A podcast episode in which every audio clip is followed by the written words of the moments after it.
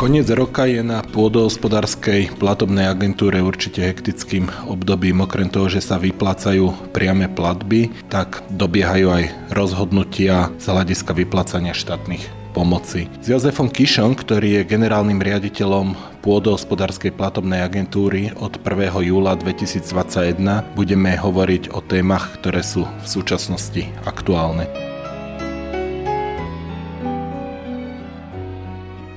Tou najaktuálnejšou je vyplacanie priamých platieb, pretože keď sme vo štvrtok boli spolu na podujati v Nitre, tak ste uviedli, že priame platby sa v tomto roku budú vyplácať o niečo kratšie, ako to bolo v minulých rokoch. Skúsme vysvetliť dôvod prečo tak, tak ako bolo povedané, e, bude to kratšie obdobie oproti roku 2021. To znamená, že v tomto roku budeme viazaní zákonom 523 o rozpočtových pravidlách, kde je jednoznačne definovaný termín na viazanie prostriedkov do 12.12. Čiže my sme tento rok ukončili výplatu priamých platieb 9.12., to znamená piatok minulý týždeň a v zmysle toho máme pripravené aj jednotlivé rozhodnutia, ktoré budeme vyplácať hneď v januári, ako to bude možné, ako štátna pokladňa otvorí systém. My sme k dnešnému dňu, a to je asi podstatné povedať, povedať, vydali zo 17 tisíc rozhodnutí už 73%. Do konca decembra ja si dovolím predikovať, že to bude až 90% rozhodnutí, to znamená, že hneď v januári začneme vyplácať platby a budeme ich posiať na účty žiadateľom. To, že je táto situácia nejakým spôsobom skomplikovaná, je to dané aj tým, že ešte nie je schválený štátny rozpočet a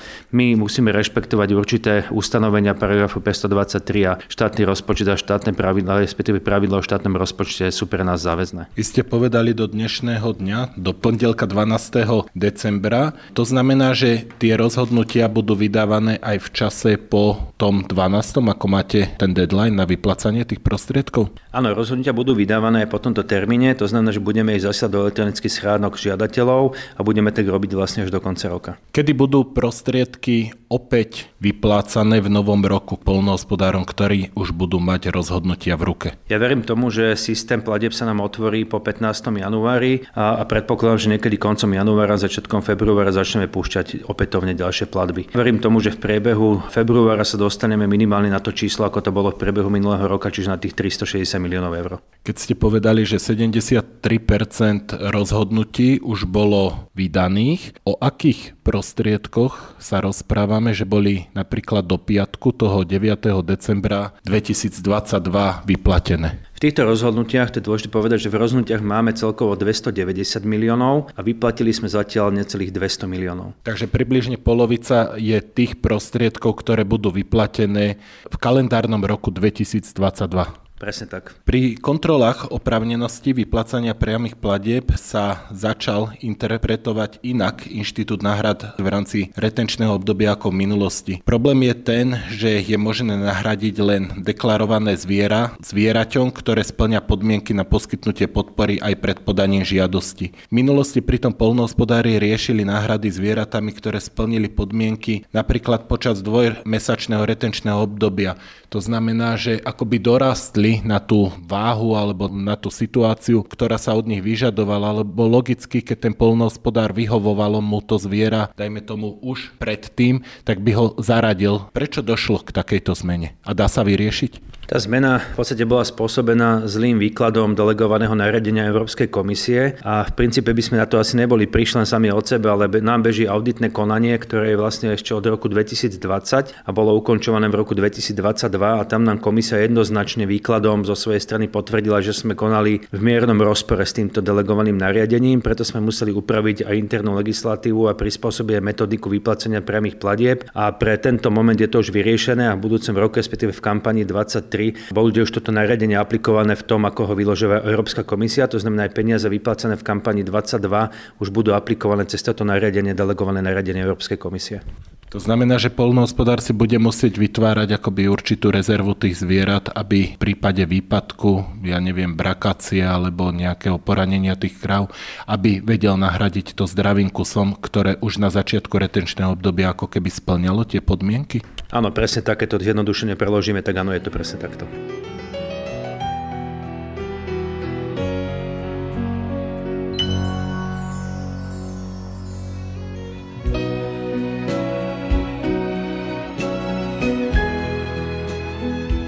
Počas konferencie financovanie polnohospodárskych subjektov odznela počas diskusie otázka ohľadne svahovitosti. Konkrétne parcela, ktorá mala svahovitosť po 12 stupňov, systém ju vykazoval ako svahovitu. Z toho vyplývajú obmedzenia pri pestovaní širokoriadkových plodín ako kukurice a tomu polnohospodárovi to vlastne v tom systéme vybiehalo. Ako sa dá tento problém riešiť a koľkých polnohospodárov sa vlastne dotkol, po prípade koľkých hektárov sa dotkol? Ja musím povedať, že tak ako aj v minulých rokoch to nebol nejaký markantný objem, ktorý sme museli týmto spôsobom riešiť. V podstate vychádzame z dát, ktoré sú nám k dispozícii a ktoré sú generované mimo agentúry. Samozrejme, my na základe diskusie s dotknutými autoritami, takisto aj so stavovskými organizáciami sme sa snažili nájsť to riešenie, aby sme vyšli v ústrety tým hospodárom, ktorí mali na základe zlých dát alebo zle spracovaných dát určitý stupeň poškodenia pri svojich výmerách. My sme preto aplikovali nielen vrstvu DMR 3,5, ale aj vrstvu 5 a tam, kde sme naozaj mali prekryv, kde tá svahovitosť bola vykazovaná viac ako 12 stupňov, tak sme pristupovali k individuálnemu vyhodnoteniu a prehodnoteniu týchto žiadostí. Ja musím povedať, že k dnešnému dňu, to znamená k pondelku, máme prehodnotené všetky takéto žiadosti, ktoré boli sporné z pohľadu svahovitosti a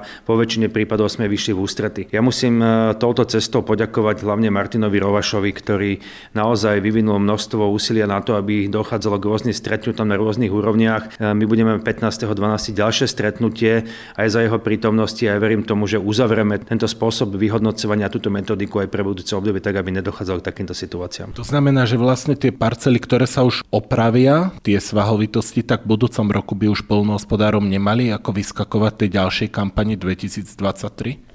Hľadáme spolu s ministerstvom, spolu s VUPOPom také riešenie, aby sa naozaj toto už nestalo. Môj osobný názor je taký, že naozaj by sme mali tú DMR 5 preniesť plne do vyhodnocovania jednotlivých plôch a tým pádom by sme mohli eliminovať ten problém svahovitosti na minimum. Prejdeme k projektovým podporám, ktorých bolo v tomto roku vyhlásených viacero. Jedným je 51 potravinárska výzva, kde ste asi pred mesiacom oznámili navýšenie finančnej alokácie. Po tomto období ste hovorili, že sa začnú vyhodnocovať aj tie žiadosti, kde je väčšia požiadavka, ako bola vtedy finančná alokácia. Lebo tam, kde bola tá požiadavka nižšia, tak tie ste už vyhodnotili. Tak skúsme si to nejako zhodnotiť, e, že čo sa podarilo vyhodnotiť a keď sa nepodarilo, kedy sa to podarí. Takže čo sa týka navýšenia, tam sme dostali z ministerstva už finálny rozpis jednotlivých e, alokačných schém v rámci tejto výzvy. To znamená, všetky podopatrenia majú dneska alokovanú konkrétnu sumu. Na základe toho my sme mohli pristúpiť k vyhodnocovaniu celej výzvy.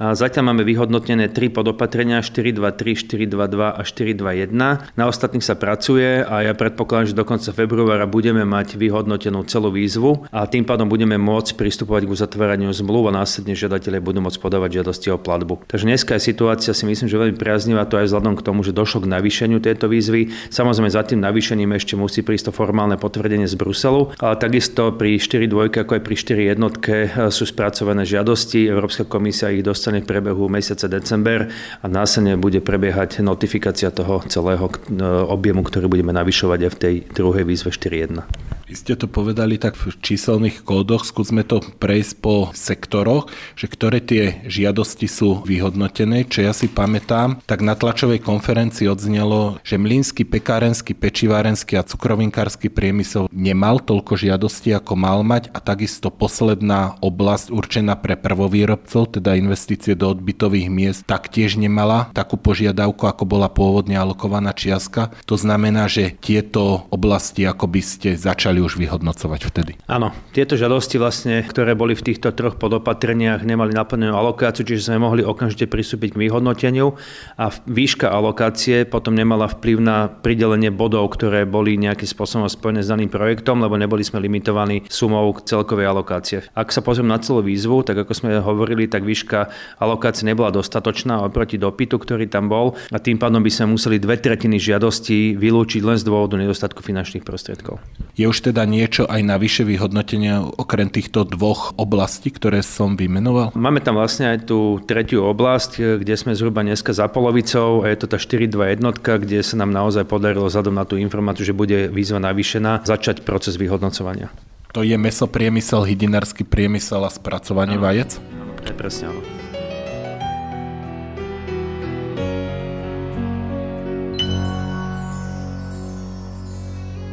Z hľadiska ďalších víziev je pre polnohospodárov najzaujímavejšia 4 jednotka, konkrétne so značením 52 PRV 2022. Tam bola pôvodne alokovaná výška 110 miliónov eur a vy už na tlačovej konferencii, kde ste sa venovali potravinárskej výzve, ste spomínali, že táto alokácia by nemusela byť konečná. Tú alokáciu budeme takisto zvyšovať. Ja som veľmi rád, že na ministerstve boli vypočuté naše hlasy, ktoré hovorili o tom, že ten dopyt je naozaj obrovský a je to, vychádza to aj z toho čísla 400 miliónov požiadavka na nenavratný finančný príspevok. To znamená, že zhruba 800 až 900 miliónov je v žiadostiach a v projektoch, ktoré žiadatelé predkladajú. V tomto e, momente prechádza diskusia v rámci ministerstva a takisto neformálna diskusia s Európskou komisiou o tom, že budeme meniť výšku alokácie aj v tejto výzve. Takisto sa konsolidujú finančné zdroje a verím tomu, že tak jak pri 4 dvojke sa nám podarí naplniť to očakávanie v takom istom percentu takže ja verím tomu, že sa nám to podarí a že naozaj bude tá ústretovosť či už na strane ministerstva alebo na strane Európskej komisie. No ak k takom istom percente, tak to by sa pomaly blížilo k 400 miliónov eur, tá požiadavka. Neviem to teraz povedať, lebo nemáme naozaj ešte konkrétne čísla v agentúre. Čakám ich v najbližších dňoch, možno v najbližšom týždni a budem veľmi rád, ak to tak bude. Z mojej strany ja odporúčam, aby sme naozaj našli toľko finančných zdrojov, ktoré budú pokrývať tú požiadavku, lebo ten dopyt je opravnený. Niekoľko rokov tu neboli vyhlasované výzvy na tieto podo- jednotlivé podopatrenia a ja si myslím, že z pohľadu eliminácie toho investičného dlhu, ktorý dnes dneska máme v agrosektore, tak je nevyhnutné, aby sme tie peniaze tam dostávali nielen spôsobom rýchlych peňazí cez štátnu pomoc, ale aj cez systém projektových podpor. To, čo ste povedali vlastne na tlačovej konferencii asi pred mesiacom, že sú vyhodnotené dve oblasti v rámci tej výzvy, to asi platí a vzhľadom na to, že nie je tá alokácia akoby doteraz navýšená, tak ďalšie sa nevyhodnocuje alebo sa vyhodnocuje a čaká sa na rozhodnutie, alebo aký je teraz momentálne stav? U ďalších žiadostí posudzujeme len formálnu stránku, to znamená, že či boli naozaj splnené tie všetky formálne náležitosti žiadosti. Nemôžeme ísť do detálneho vyhodnotenia projektu, nemôžeme ísť do detálneho vyhodnocovania žiadosti žiadosti z toho dôvodu, že tá výška finančných zdrojov, ktoré sú alokované v tejto víze, potom e, nejakým spôsobom ovplyvňuje počet pridelených bodov. Ak by sme dneska uzavreli to hodnotenie jednotlivých žiadostí, tak by sme možno diskriminovali tých žiadateľov, ktorí možno nemajú už tak kvalitne spracovanú žiadosť, ale kvôli nedostatku finančných prostriedkov by sme dali veľmi nízky počet bodov. Takže radšej počkám aj s kolegami z agentúry na to, kým dostaneme finálnu informáciu o výške alokácie a následne potom všetky žiadosti budú spracované v takom rozsahu, ako ich si predstavujeme. Kedy dostanete tú finálnu informáciu, koľko sa z nevyčerpaných prostriedkov a z opatrení nie je možno tak populárnych v období 2014-2020 alebo teraz už 22 podarilo vyčleniť na 4.1, konkrétne teda na tú výzvu 52. Mám predstaviť, že by to mal byť najneskôr do konca decembra, aby sme mohli naozaj spustiť proces vyhodnocovania, aby sme čím skôr dali žiadateľom informáciu o tom, či žiadosť bola alebo nebola akceptovaná. Nerad vás tlačím do termínov, ale napríklad, kedy by sa ten posledný vyhodnotený polnohospodár mohol dozvedieť, že či bol v tej výzve úspešný. Vieme to trafiť do nejakého mesiaca? Poviem za obidve výzvy, a za 4.1, 4.2. Za výzvu 4.2 by sme chceli mať vyhodnotené projekty do konca februára budúceho roka, to znamená do konca februára 2023. A čo sa týka 4 jednotky, tak tam je predpokladám, že po prvom kvartáli, ten apríl, maj by sme mali mať takisto vyhodnotené všetky žiadosti. Musím povedať, že to viac ako 1600 žiadostí, ktoré musíme formálne spracovať a takisto potom spracovať z pohľadu, či už je to kontrola hospodárnosti, verejné obstarávanie v niektorých prípadoch, lebo v týchto výzvach hlavne v 4 jednotke aplikujeme už k cenové katalógy, takže tam to bude oveľa jednoduchšie, rýchlejšie, ale v priebehu toho druhého kvartála budeme mať aj 4 jednotku uzavretú. Máte vy napríklad informáciu z tých projektov, ktoré sú podané na PPAčke, že čo tí polnohospodári akoby požadujú sledujú, že do čoho chcú investovať, e, napríklad koľko nových e, maštálí môže na Slovensku vzniknúť, lebo to je informácia, ktorá môže rapidne zmeniť ekonomiku výroby niektorých oblastí, v tomto prípade prvovýroby mlieka. Či to vy nejako vyhodnocujete, alebo to sa vyhodnocuje až spätne? Budeme to môcť vyhodnotiť až v toho prvého kvartála, kedy budeme mať konsolidované dáta, konsolidované informácie, ako za 4 jednotku, tak aj za 4 dvojku, čiže v tomto momente to neviem povedať, lebo každý projekt je individuálny, ale budeme si robiť samozrejme samozrejme štatistiku a prehľad toho, že na čo konkrétne tie peniaze boli alokované, na čo presne boli určené.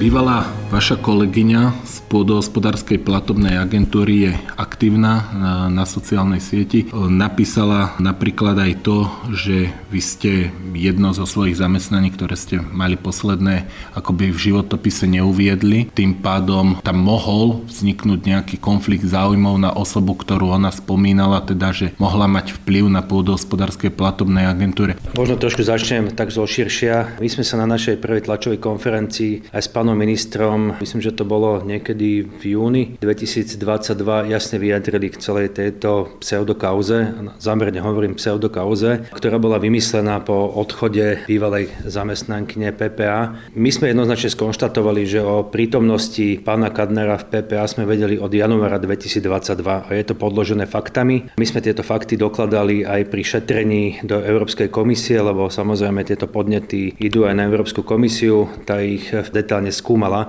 a tam sme zdokladovali, že pán Kadner bol identifikovaný v januári 2022, že predtým pôsobil v skupine Slavia Capital. To, čo je dôležité ale povedať, pán Kadner nenastupoval do podhospodárskej platobnej agentúry zo spoločnosti Slavia Capital, ale nastupoval zo spoločnosti Focus Očná optika, ešte predtým pracoval v iných spoločnostiach. To znamená, že dva roky predtým, ako nastúpil do agentúry, už nepôsobil v spoločnostiach Slavia Capital. To je veľmi dôležité. To znamená, odišiel zo Slavia Capital ešte predtým, ako vôbec kauza dobytka uzrela svetlo sveta. To, že nám zatajil túto skutočnosť, sme záver vyhodnotili veľmi negatívne a spôsobom, že je to reputačné riziko pre agentúru a my sme sa procesom, ktorý bol v s zákonom o štátnej službe a so zákonníkom práce s pánom Kanerom rozlúčili tak, aby v budúcnosti nebolo možné podať na agentúru za rozviazanie takéhoto pracovného pomeru nejaké trestné oznámenia alebo nejaké žaloby. Pán Kadnár nebol niekoľkonásobne povyšovaný v agentúre, bol povyšený iba raz a to účelovo za tým účelom, aby ho bolo možné odvolať priamo z mojej úrovne. Čo sa týka mojej osoby, tak takisto musím povedať, že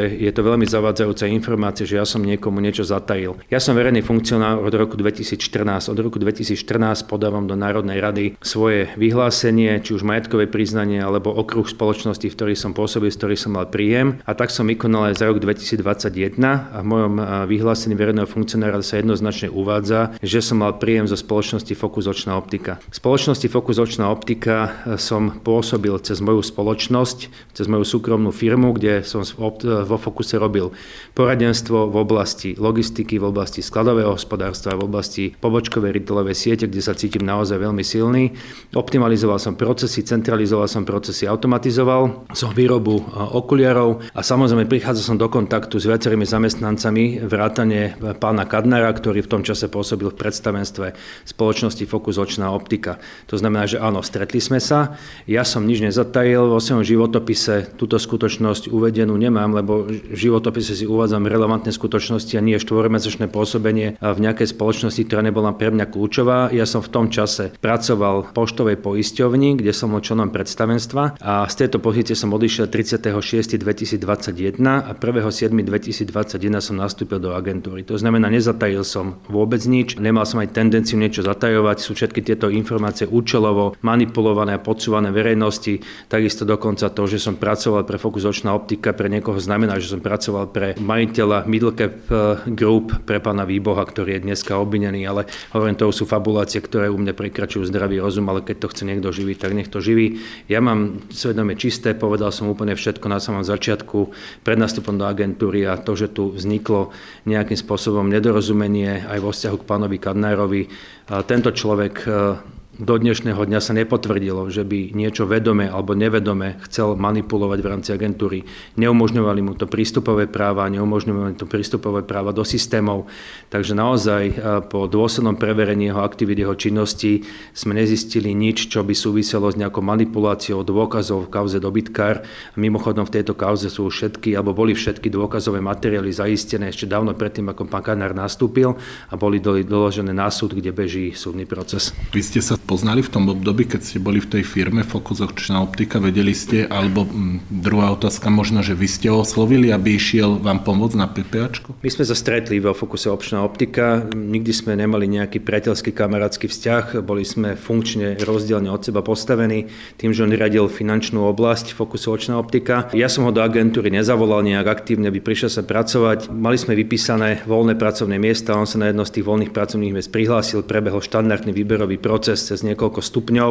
To znamená, že nešiel nejak výnimočnou cestou, ktorá by ho do agentúry posadila, dostal sa na pozíciu riaditeľa sekcie reportingu a monitoringu, na to splňal všetky predpoklady odborné a tým pádom sa do agentúry dostal oficiálnou cestou.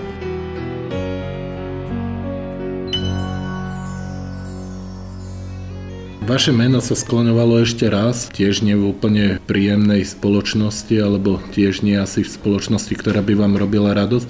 Ako ste sa pozerali na tú diskusiu alebo na ten záznam, keď ste to videli z tej polovníckej chaty? Tomuto sa neviem ja vyjadriť, proste bolo to úplne mimo mňa. Vôbec neviem, či to naozaj tam bolo povedané, čerpalo sa z nejakých prepisov, ale mňa nemôže nikto spájať ani so spoločnosťou Bonu, ani so spoločnosťou, ktorá bola v tej chate.